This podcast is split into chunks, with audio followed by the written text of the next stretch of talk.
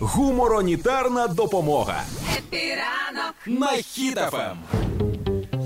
З'явився електронний реєстр росіян. Верніше, він з'явиться в січні цього року. Чому я про нього кажу? Тому що тепер всіх росіян, які військово зобов'язані, внесуть в цей електронний реєстр для того, щоб було зручно давати їм білет в один кінець.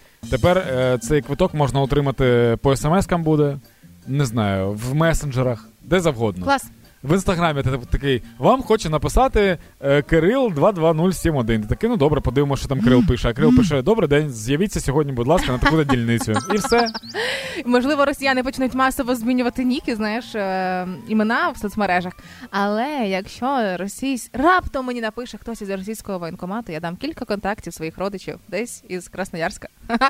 Я скажу, як їх знайти. Знаєш, в чому прикол? Прикол в тому, що на Росії вже дуже давно така схема, щоб купити сім-карту, звичайно, тобі треба паспорт дати і зареєструватися. Так. І це ще з 2000 там якогось... Давно, вже кілька років. Дуже давно. Я був, здається, у 12-му році в Москві.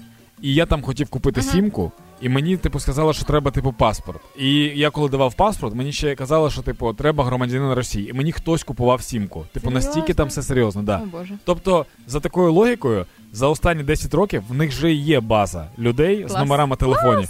Тобто навіть в тебе нема шансу навіть просто викинути сімку, видалитися з усіх соцмереж, зникнути, щоб тебе не піймали. Або є такий варік. Ти просто йдеш в ліс і там живеш. Тепер ти лісничий. От для чого існує російська тундра, якою вони так страшенно пишаються. Да, там тепер буде так багато відказників. І дуже буде смішно, коли буде заходити якийсь воєнкор туди, хтось з росіян такий... І всі росіяни ховаються одразу по печерах по своїм.